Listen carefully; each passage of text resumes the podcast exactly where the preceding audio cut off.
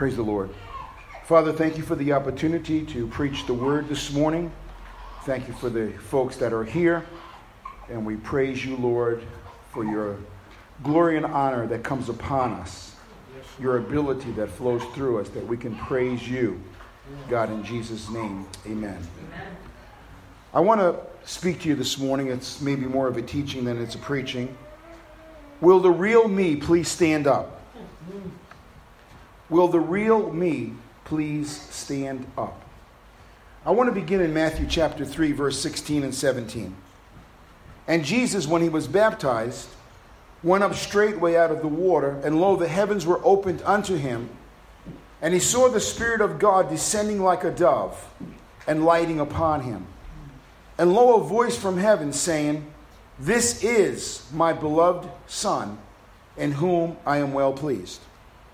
In Acts chapter 2, verse 22, the word of God reads, You men of Israel, hear these words Jesus of Nazareth, a man approved of God among you by miracles and wonders and signs, which God did by him in the midst of you, as you, are, you yourselves also know.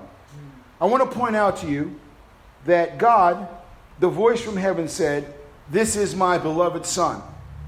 And in Acts chapter 2, verse 22, the Bible says that Jesus was a man approved of God. We have to ask ourselves a question this morning, and it's this Who are we? Who are we? Who are we? We must know who we are in Christ. That's our security and that's our safety. So I want to show you a pattern here of what God says and who God says we are. In John chapter 1, verse 12 and 13, it says this But as many as received him, to them gave he power to become the sons of God or daughters, even to them that believe on his name, which were born not of blood, nor of the will of the flesh, nor of the will of man, but of God. Salvation only comes through the Lord. Yes, Salvation only comes from above. It's not something that we can work at. It's not something that we can work up. It's not something that we can try to attain by our good works. So we're saved, praise God, through Jesus. Romans chapter 8, verse 14 says this For as many as are led by the Spirit of God, they are the sons of God. For you have not received the spirit of bondage again to fear, but you have received the spirit of adoption, whereby we cry, Abba, Father. The Spirit itself beareth witness with our spirit that we are children of God. And if children, then heirs, heirs of God, and joint heirs with Christ. If so be that we suffer with him, that we may be also glorified together. As God loved his son, God loves you. As God loved his son, God loves you. We are the children of God. Galatians says this in Galatians 4 6.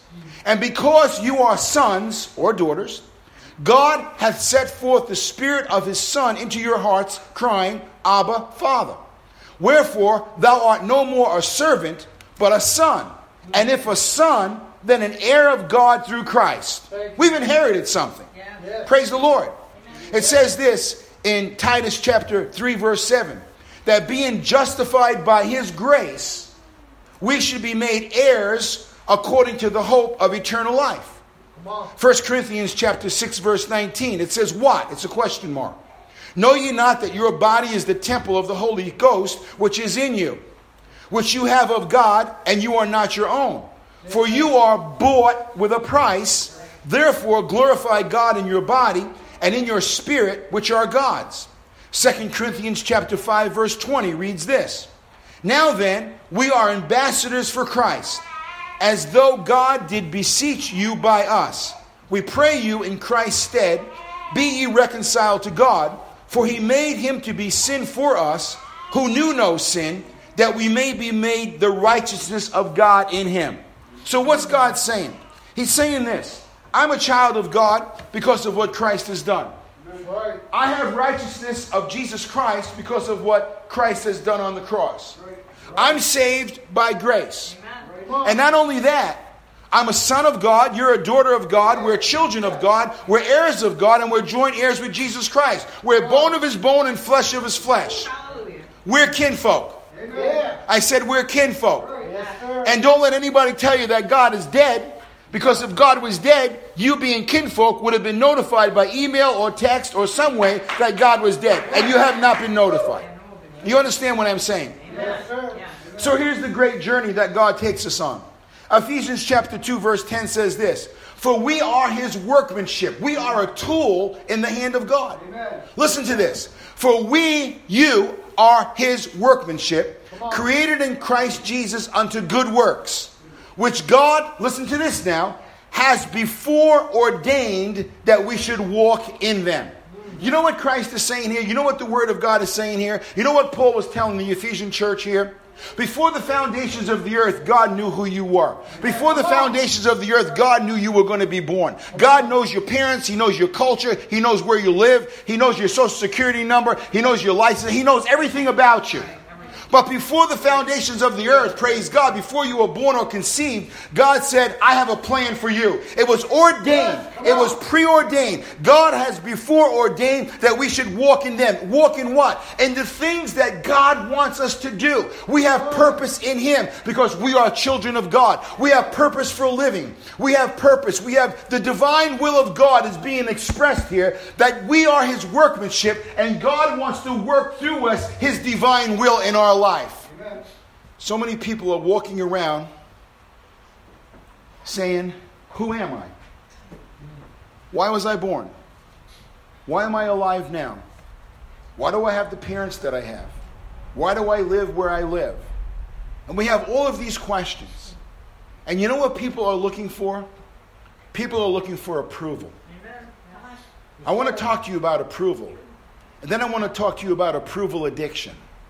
This is very intense when you begin to look at what we're going to talk about here for a few moments. What is approval? Approval is this simply a favorable opinion or acceptance of someone. Think about it for a moment. It's so simplistic, it'll go over your head if you don't allow the Holy Spirit to bring it into your spirit. What is approval?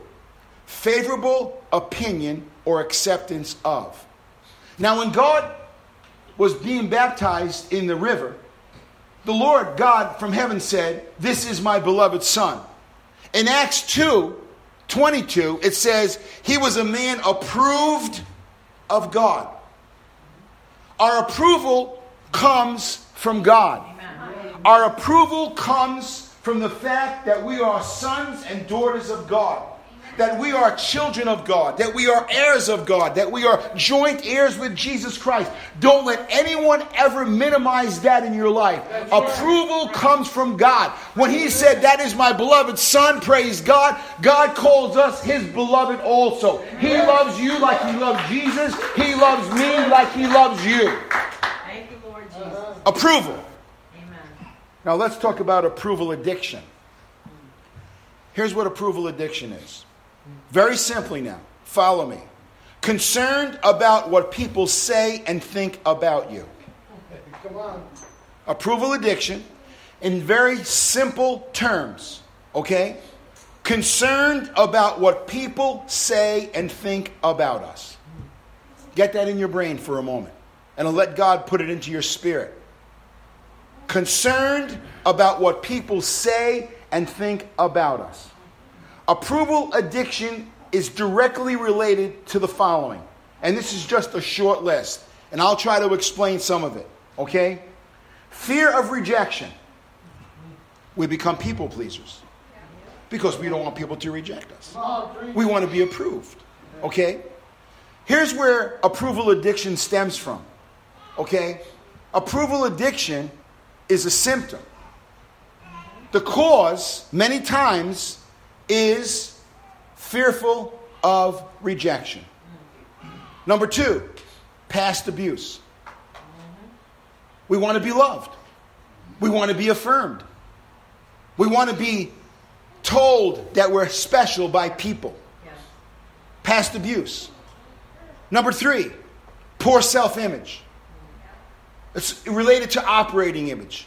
how you walk into a room and people walk into a room pleading for attention because they don't think that much of themselves. They don't know their worth in God. And so when they walk into oh. a room, they're screaming. Non-verbally they're screaming somebody pay attention. Somebody give me a oh. compliment. Somebody praise me. Somebody tell me that you love me. This making sense? Okay here's another one soliciting attention which is directly related to your operating image. People solicit attention for approval. We use mechanisms like pity. We hang our heads down. We do a lot of nonverbal behaviors and communications. We shut down. We become quiet so that people will come into our space and say, What's the matter? Now, listen, I'm going to tell you later on that some of this, okay, is good when we praise other people, but just hold on for a moment. I'm talking about approval addiction. And I'm trying to show you some of the root causes of why people act the way they do and don't feel good about themselves. People pleasers. Why, why are people in the world always wanting to please other people? Because they're fearing that that person is not going to love them. And they're fearing that if I don't do what they say or I don't do what they want me to do, then I'm not going to be loved. You see, we're missing a point that God loves us no matter who loves us or who doesn't love us. God loves us first. Christ died for you. Your affirmation, your, your, your worth, your approval, your purpose, the divine will of God for your life comes through Christ, not through people. We are born again not from the flesh of our parents. We're not born again through the flesh of man, but of God. And until you see yourself of who you are, you're going to get all messed up by people, by family, by friends, by whoever you work with. You're going to get messed up because you're always going to strive to please them and want their love. Because they make you feel guilty if you don't do what they say or do what they want you to do. You know how people can make you feel guilty. You know how people could do that. You know how people can drag you right down to the dregs of the earth just by a few words and make you feel like, wow. You see, this is all related to control. We'll get into that perhaps in a little bit. If you have been raised in a, an achievement oriented or performance based environment, you probably have what we call an achievement oriented or performance based personality. What does that mean? Well, when I was growing up, okay, I was praised for what I could accomplish. And a lot of people who are raised in achievement oriented or performance based environments, okay, are only praised for what they do, not for who they are. Are you hearing what I'm saying? They're praised for what they do and not for who they are. That's a terrible quagmire to be in. Yes, because what it does is it causes you to become a workaholic. Mm-hmm. It causes you to do and do and do so you can please someone because you believe that's what they want, and you believe that because you're doing that, they're going to love you in return. Is this making sense to you? Achievement oriented or performance based personalities are people that are working so hard to get love from other people to please them. Are you hearing what I'm saying? Yes, it's a dangerous quagmire because those folks that have that type of personality usually become workaholics. We want to please our boss. We want to please our parents. We want to please this person. We want to please that person. And so we work and work and work and work. And when we don't get the love that we think we should get in return, then we feel that rejection we feel that loss. We feel that isolation. We feel that abandonment. And we work harder and harder and harder. And we're on the treadmill going around and around and around and around, wondering when that person is really going to love us to the place that we are feeling loved. Come on. Hmm. How about this one? Praise for doing and not being. That's related to the achievement oriented or performance based personality, where we are giving praise for what we do and not for who we are. We're people of God. We're children of God. We're heirs of God. On, but there's some situations where people will only praise you if you do for them and not for who you are or what you are becoming in Christ. How about this one? Fearful of loss of love. Approval addiction is directly related to the fearful loss of love or the fearful loss of friends. I have to do that to keep them. I have to do this to keep them. I have to do this to get a little bit of cheese from them that once in a while they'll say, hey, thank you or I love you. But I work so hard because I'm afraid they're going to leave me. I'm afraid I can't get along without them. I, am afraid they're going to abandon me. I'm afraid they're going to reject me. I'm afraid I'm going to be isolated because I've had these experiences before through abuse, through rejection, and through all these other mechanisms, causes that, that uh, cause me to feel that I need approval from people. Make no mistake about it. Approval comes from God first. Amen. There's a place where we're supposed to praise other people, and I'll get to that in a moment. But all of this, approval addiction, is related to control. Because people want to control other people. And I'll get to that in a little bit. Here's what God says about you. This is what He's saying about you. Jeremiah 29 and 11. I'm going to read two different verses, two oh, different yes. versions. He says, For I know the thoughts that I think towards you. This is personal now. Okay? Say Saith the Lord. Thoughts of peace and not of evil to give you an expected end. Then shall you call upon me, and you shall go and pray unto me, and I will hearken unto you. And you shall seek me and find me when you shall search for me with all your heart. Oh, yes. Now, in the HCSB version, it says this For I know the plans I have for you. This is the Lord's declaration plans for your welfare, not for disaster, to give you a future and a hope. You will call to me and come and pray to me, and I will listen to you. You will seek me and find me when you search for me with all your heart. The message version says this I know what I'm doing, I have it all planned out. Plans to take care of you, not abandon you. Plans to give you the future you hope for. When you call on me, when you come and pray to me, I'll listen. When you come looking for me, you'll find me. Yes, when you get serious about finding me and want it more than anything else. What's God saying? We go to people for approval. We're hoping that someone is going to love us so much, especially if you've been abused in your past, okay? And that's where a lot of folks get themselves in trouble. A lot of young women get themselves in trouble because they have not received the love perhaps from a male role model or a male figure or a dad and so what happens, they're looking for someone to hold them. They're looking for someone to love them. They're looking for someone that they can cling to. They're looking for some kind of father figure or identification that they can feel like they are somebody. Come on. That is the wrong motive to find someone to love. Yes, sir. That's the wrong motive. The motive first must be that God the Father is my God. He's my Father. He's my Abba. He's my Daddy. He is my role model. And God will line up, praise God, because He says, I know the plans I have for you. I know your future, not for disaster, but for good things, for peace, for success. And what happens is, because of these mechanisms of approval addiction and the things that cause us to want approval for others, we jump into relationships, especially that are not good for us and that are not going to prosper down the road. It's a biblical principle. Yes, we all want to be loved. Man has two basic needs to love and to be loved.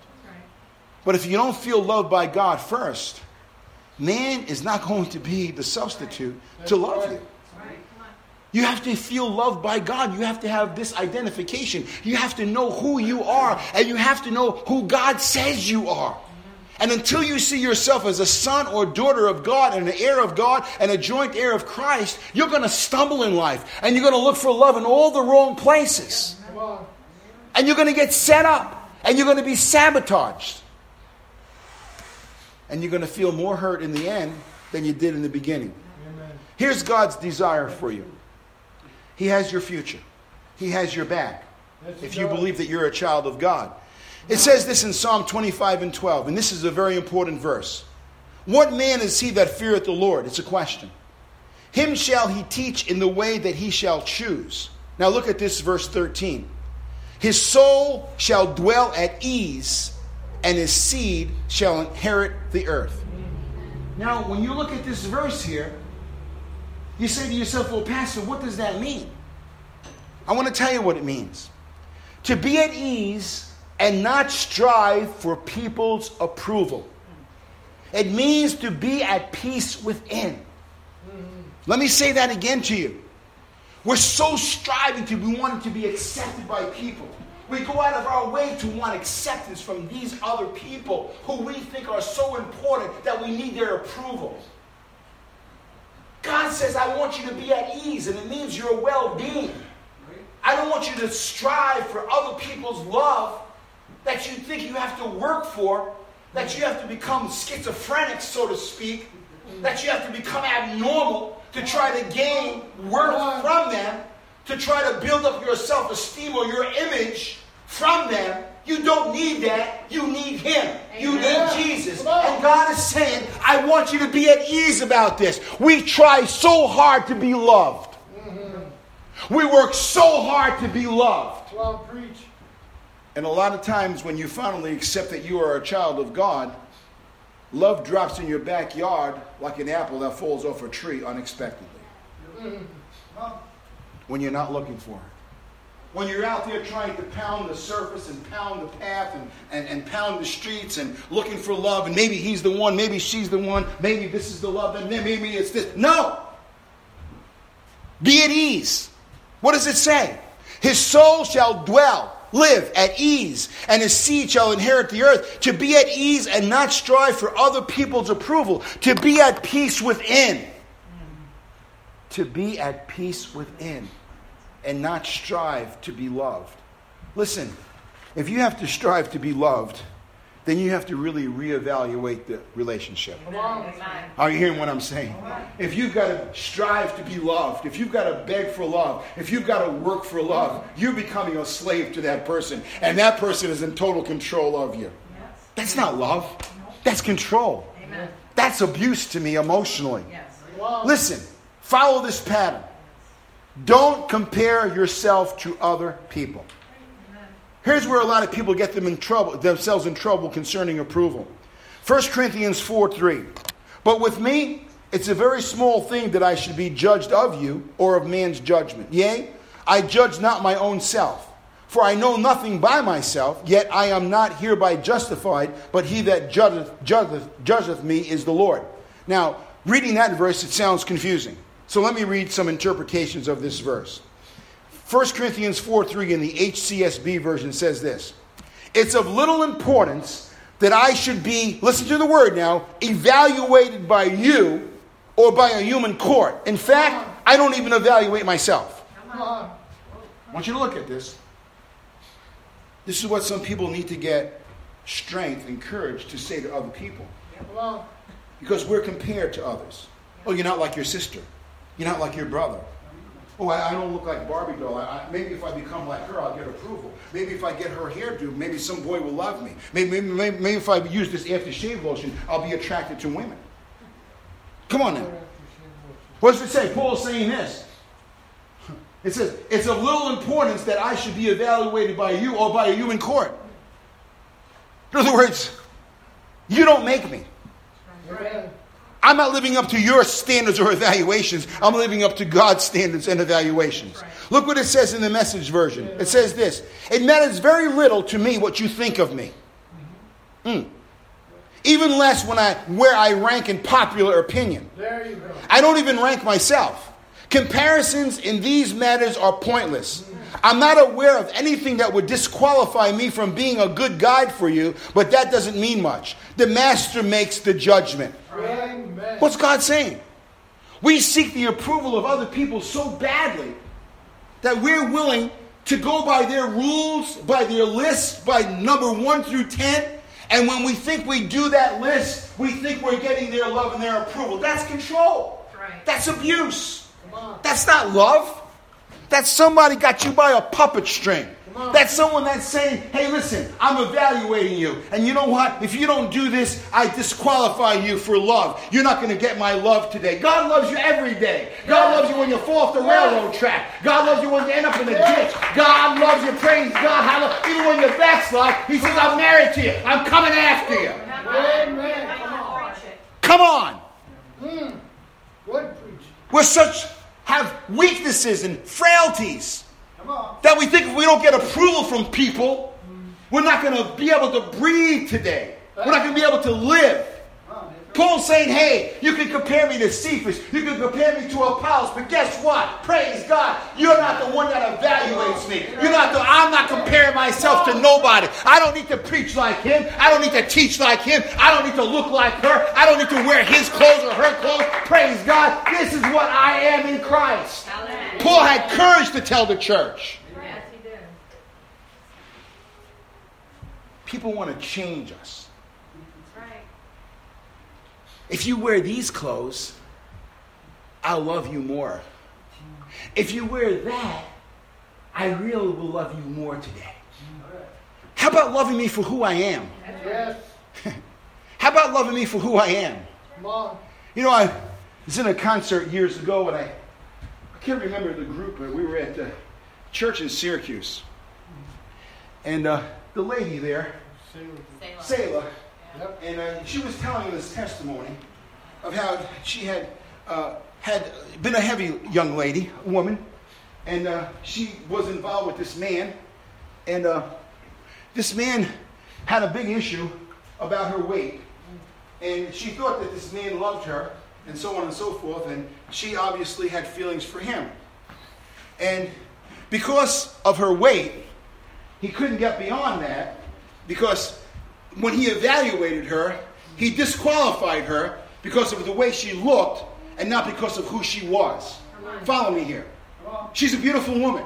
She's a beautiful singer. She's a beautiful singer.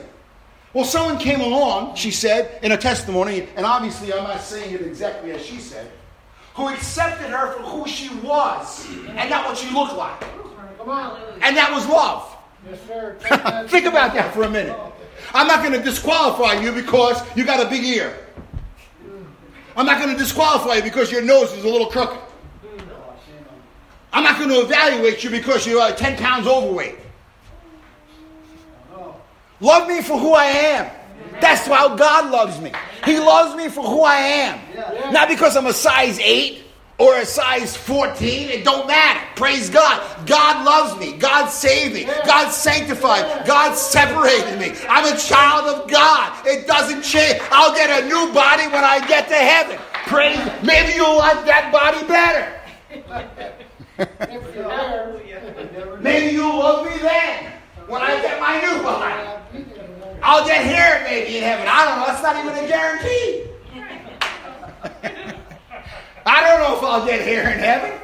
Maybe I will. You probably won't even recognize me with hair.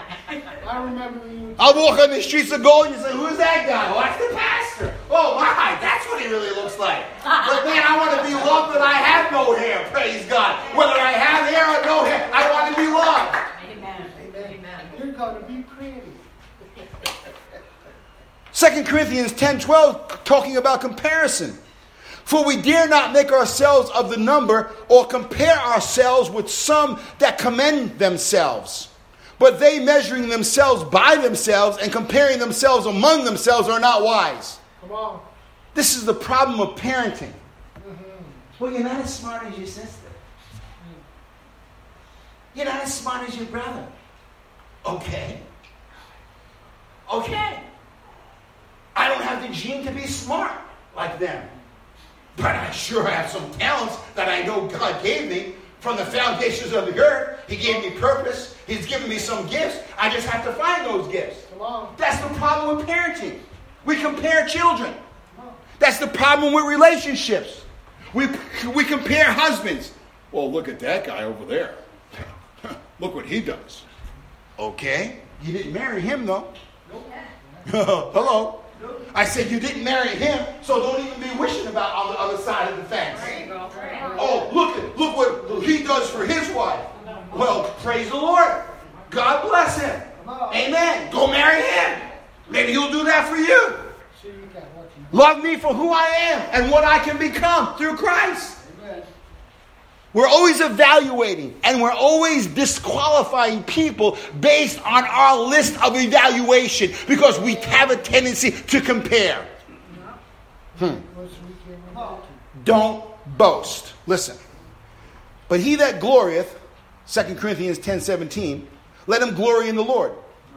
For not he that commendeth himself is approved, but whom the Lord commendeth.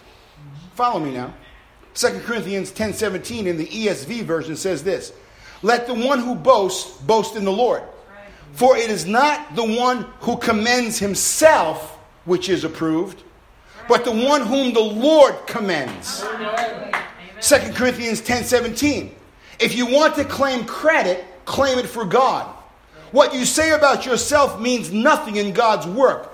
It's what God says about you that makes the difference. You know, sometimes we solicit approval.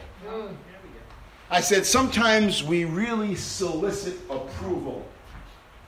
Like someone on the street that's trying to flag down somebody and say, Will you love me today?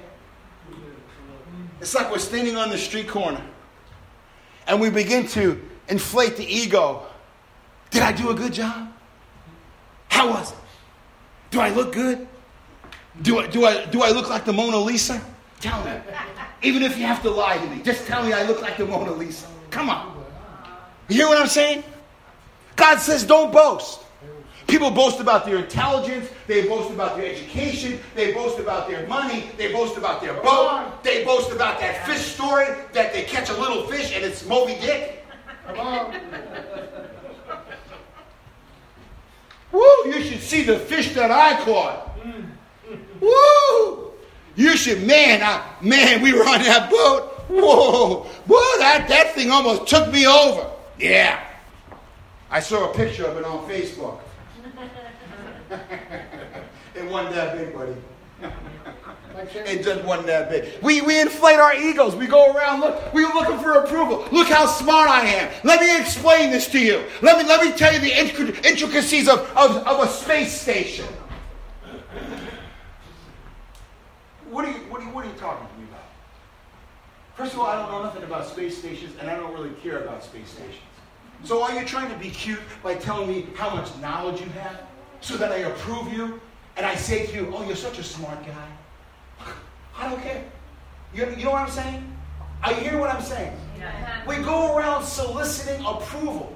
Wow. We, we want to be loved so much because we don't know who we are in Christ. We don't know that we are children of God. Where we're trying to get this person to love us. And listen, they're probably not going to love you anyway. You know someone's going to love you for who you are. Not because of your performance. Not because of the good work that you do. Not because you're doing what they want you to do and you're making them happy at the moment, because tomorrow you're going to make them unhappy. Because they never accept you for who you are, but for what you can do. That's, That's a sick relationship. That's a relationship that I get away from and say, hey man, that's sick. What do I want to be in that for? Because you only approve me when I'm doing something good. But then some people boast about what they do. So listen to this people pleasers. Follow me here. I got a few more moments with you. People pleasers allow others to influence them rather than God. Now I want you to follow this. Jesus said unto him, Matthew 22 37, Thou shalt love the Lord thy God with all thy heart, and with all thy soul, and with all thy mind. This is the first and great commandment. And the second is like unto it Thou shalt love thy neighbor as thyself. Now, if you haven't heard anything that I've said from the beginning of this sermon, if the only thing you hear is the following statement, let it be. Because I believe this to be perhaps maybe the most important statement in the sermon. When we don't love ourselves, Jesus says, love yourself. When we don't love ourselves, follow me now, comma, we seek from others what they think we need. This is control. Follow me again. When we don't love ourselves, we seek from other people what they think we need. That is control. That's not love. Are you following me? Yeah. This is complex, but it's actually simple when you consider what God is trying to say to us. There's so much of that going on in society. If you do this, then I'm going to accept you. If you do what I tell you, what kind of relationship is that? Listen, When we don't love ourselves, we seek from others what they think we need. This is control! Exclamation point. Let me give you an example here. 1 Corinthians 6:12. You have to break away from being a people pleaser. Because it's related to approval addiction. All things are lawful unto me, Paul said, but all things are not expedient. All things are lawful for me, but I will not be brought under the power of any. So, what does that mean?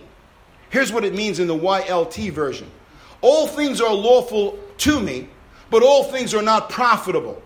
All things are lawful to me, but I will not be under authority by any. In other words, I'm not under your thumb because you want to tell me how to live, you want to tell me what to do, you want to tell me how to do it because you think it's best.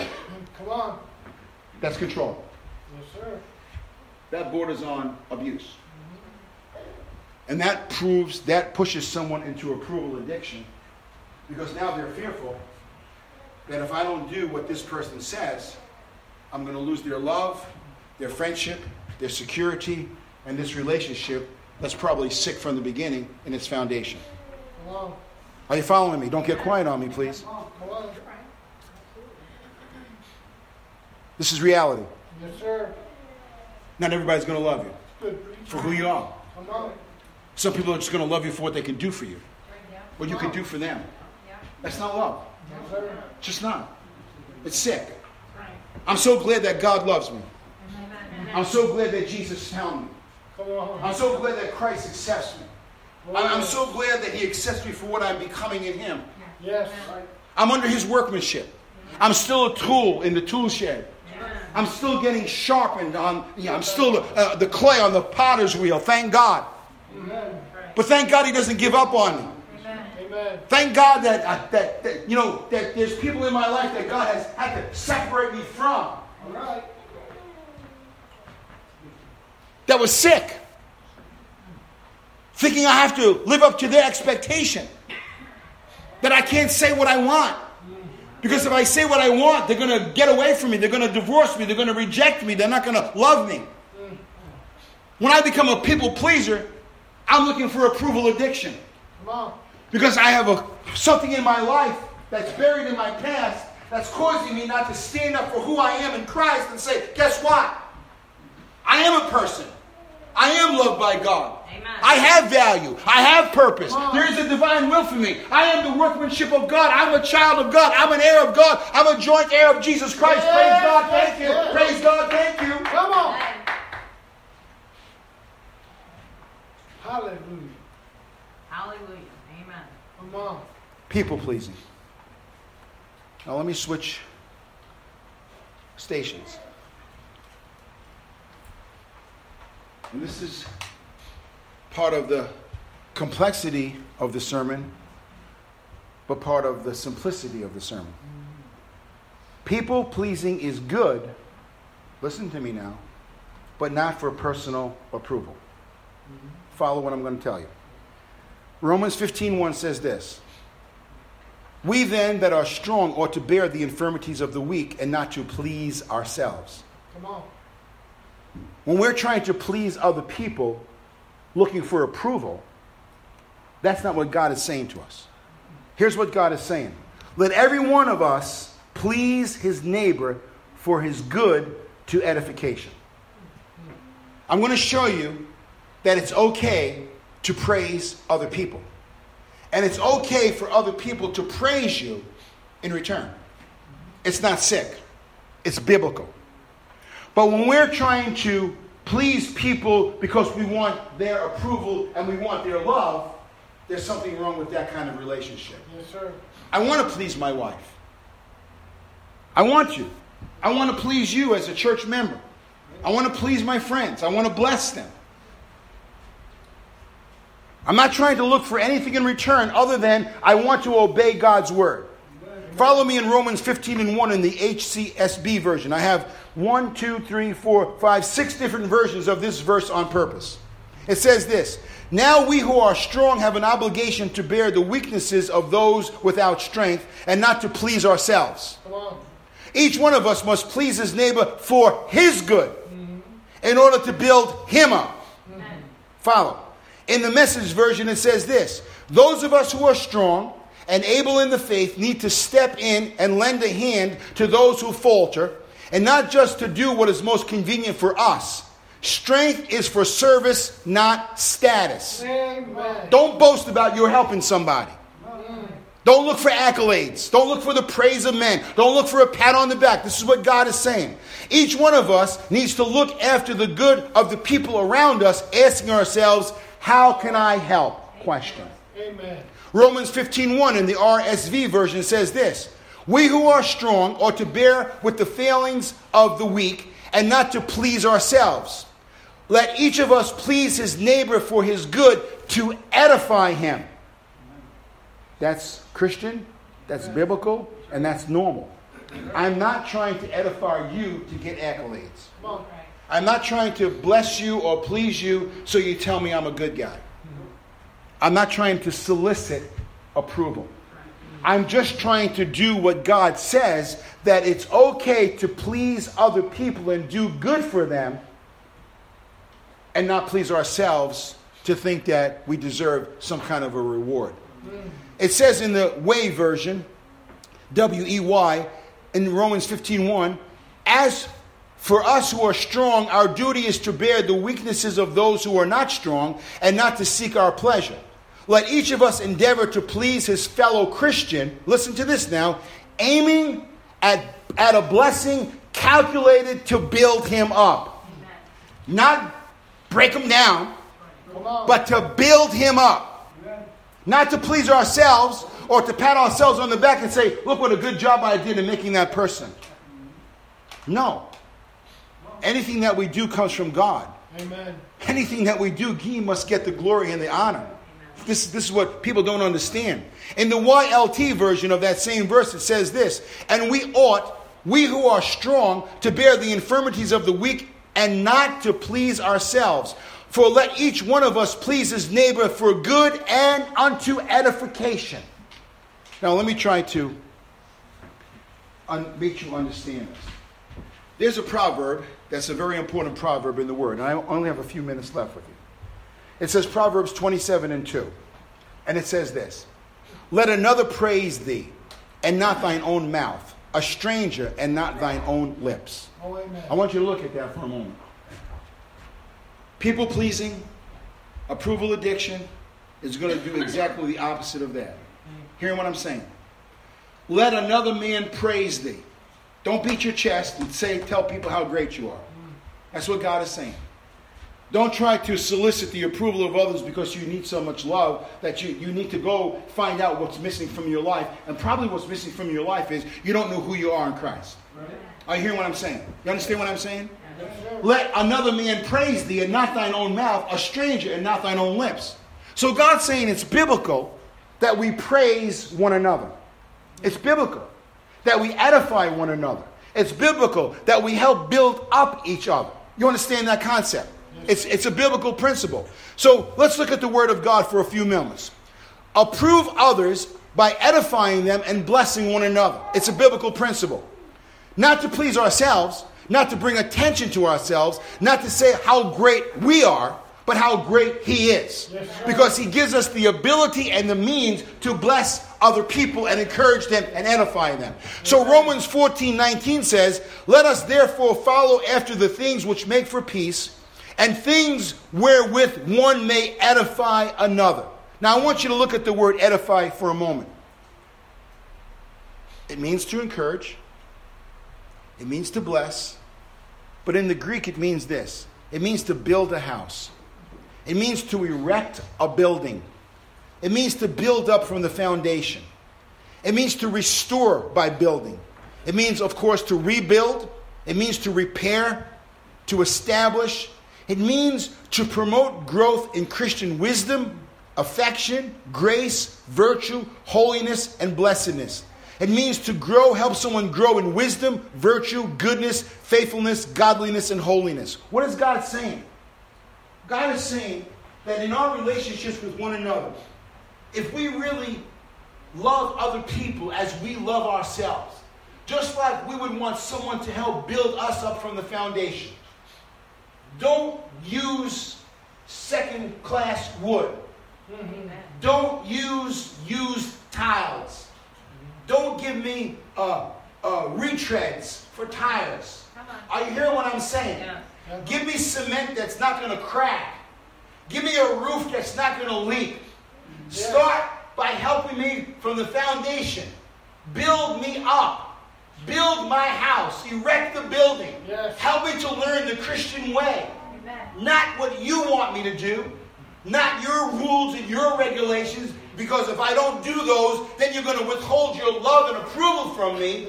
No, tell me what God wants me to do. Teach me the ways of Yes. God. The older women of the church should be teaching the younger women of the church what? The Word of God. How to manage their home. How to raise their children. How the men, the older men of the church should be teaching the younger men of the church how to conduct yourself, how to carry yourself, how to treat women. Amen. Right, Right. right. Amen. Same way queens. I don't want to give you my list that if you don't do it, you're going to feel like I don't love you. I want to give you what God says I'm supposed to give you to build your house. Because when we build a house with second class materials and we think we're doing something great, in a few years, you're going to have to be redoing that house. Listen, you can go buy cheap paint and use three coats, or you can go buy one gallon of good paint and use one coat. There you go. Come on now. You can go down to the store and buy cheap pancake mix and add a little water to it, and you have a waterlogged pancake.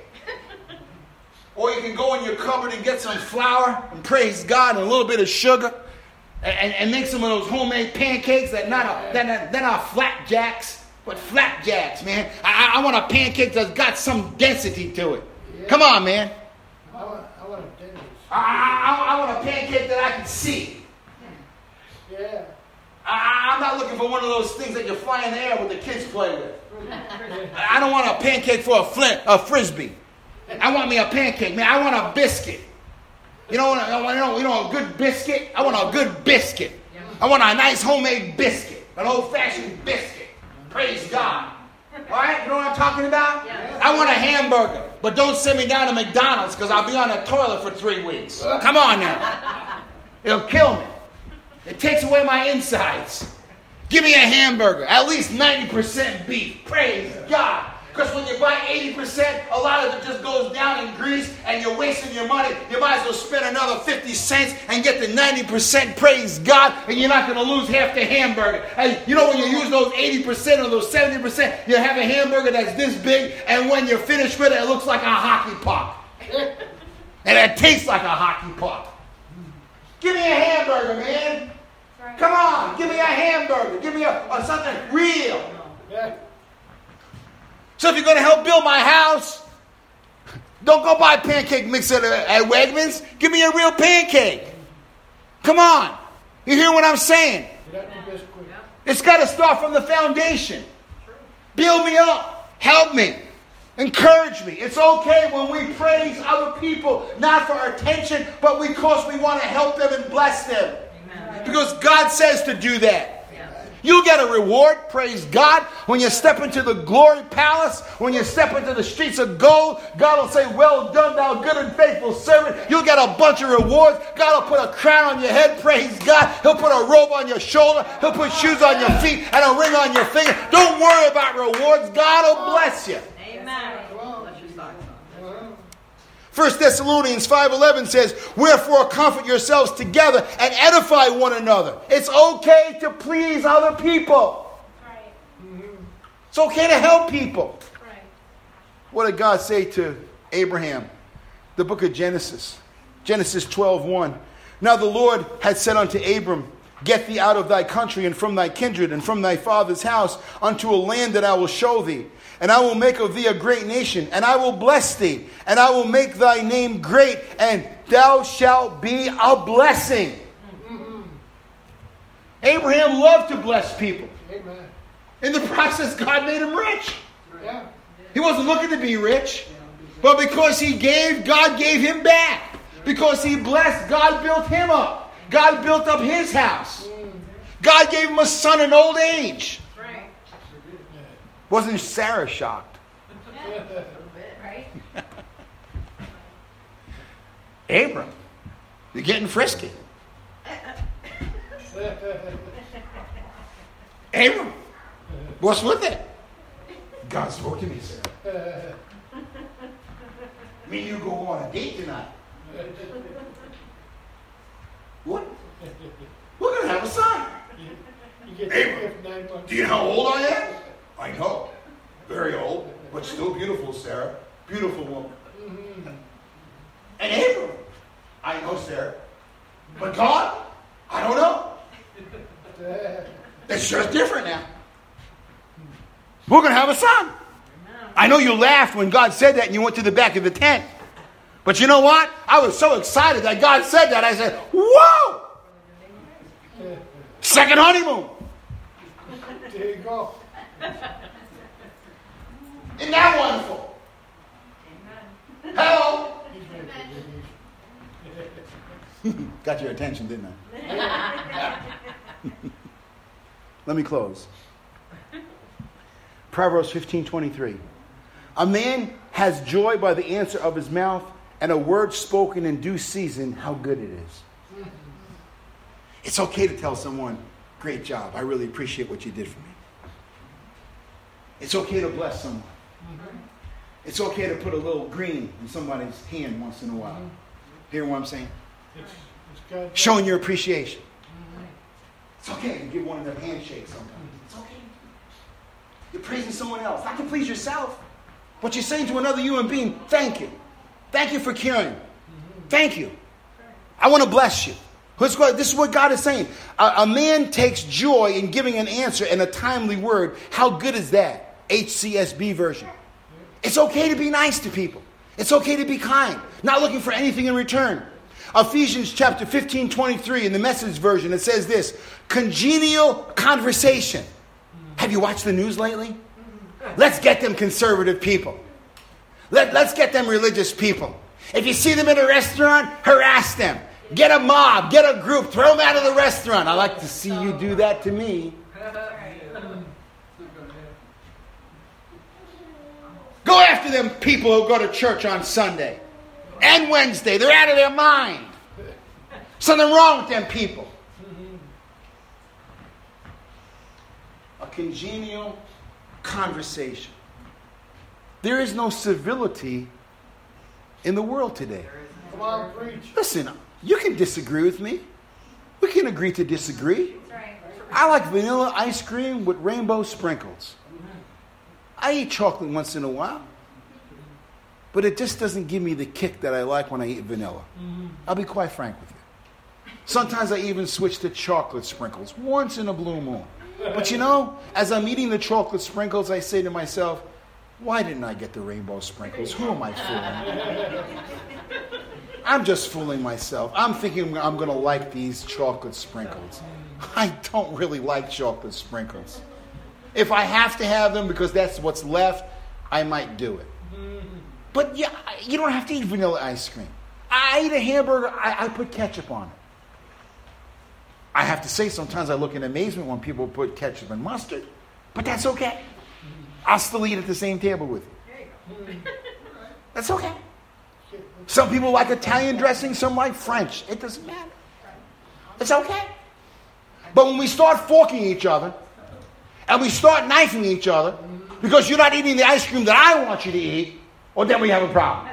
That's right. And when you start forking me emotionally because I want to go to church, because I love God, because I have guns, because I love my country, because I voted for my president, Yes, sir. Come on. Amen. Come on, folks. It's a democracy still. It's a republic. That's why we, we honor the 4th of July because we got away from the King of England so we can have freedom to worship and freedom to speak. Praise God. Thank you. Don't hold me hostage thinking that I better watch what restaurant I'm going to. I'm not going to do that. Congenial conversation, what a pleasure. The right word at the right time, beautiful message version. It says this in Ephesians 4:29 as I close. Let no corrupt communication proceed out of your mouth, but that which is good to the use of edifying, that it may minister grace unto the hearers. And Hebrews 10:24. Let us consider one another to provoke unto love and to good works. So let me try to summarize this approval Praise you, Jesus. versus approval addiction. What are we talking about here? So many people are in a quagmire today. So many people are messed up in relationship. What is approval? What is approval addiction? Approval is the favorable opinion or acceptance of. I'm approved by God. Amen. If no one else wants to approve me, that's okay. Does it hurt? Absolutely. But I'm not going to strive for people's love. I'm not going to strive for people's acceptance, okay? Approval addiction is when you're concerned about what people say and think about you. That's an issue. Because approval addiction has a root. And I shared with you some of those roots. It's causes that have to be dealt with, causes that need to be given to God and say, God, why do I seek the approval of others? Why am I under the thumb of a relationship? Why am I involved in an abusive relationship? You have to ask God. You have to know who you are. But it's okay if someone comes into your space and blesses you, edifies you. It's okay when someone says a kind word to you. It's okay. And it's equally okay when we do that in return to other people. That is harmonious relationships. We're not doing it to get pleasing ourselves, but we're doing it because God says to bless your brother and sister, to love your neighbor as yourself. And if you don't love yourself in Christ, then you're going to be at the beckoning call of what other people think you need. And unless you adopt what they need, you're going to feel rejected mm. because you're not meeting their expectation. Come on. Don't be evaluated by people, be evaluated by God. Amen. Don't disqualify yourself because you love God because you're not meeting someone's expectation. That's not love. That's forcing a relationship. That's forcing love, and it's not love. So, what I'm trying to say here this morning is will the real me please stand up? Amen. We wear so many masks. We have so many different faces that we wear because we're so afraid to be who we are in Christ that we think if we don't act a certain way around certain people, we're not going to be accepted. Can you imagine if we all became transparent? Can you imagine if we all just loved God and allowed God to love us and speak the truth in love and respect? Can you imagine the relationships that people could have if we really got honest with ourselves and with other people? Instead of playing a game, instead of wearing the facial mask. And you know what? Some people are going to take that mask to the grave. And they're going to die with that mask on. They're going to die with that. And to me, that's a tragedy because we never get to know who the real person is. What was that game show years ago? Was it What's My Line? Yeah. There was three contestants. Yeah. Will the real Mr. So-and-so stand up? And the three contestants, after they were given questions, one of them would move a little bit, the other would move a little bit. You think it's number one, then you thought it was number two, but then the real Mr. or Mrs. and number three stood up and said, Nah, I never would believe it was that one. Can you imagine if we were on What's My Line and we were on that game show and someone said, Will the real you please stand up? What would you do? Well, I don't know because the person next to me, if I stand up, I, I might get censored. I, I might get shouted down because I know that I don't meet their approval. I know I'm already disqualified. But will the real you please stand up? And when the real you please stands up, the real you is the person that you know is loved by God. Amen. Jesus said, This is my beloved Son. And God uses the same word in the Bible for us. We are called His beloved. Amen. God bless you. Thank you for listening. Amen. Thank you, Jesus.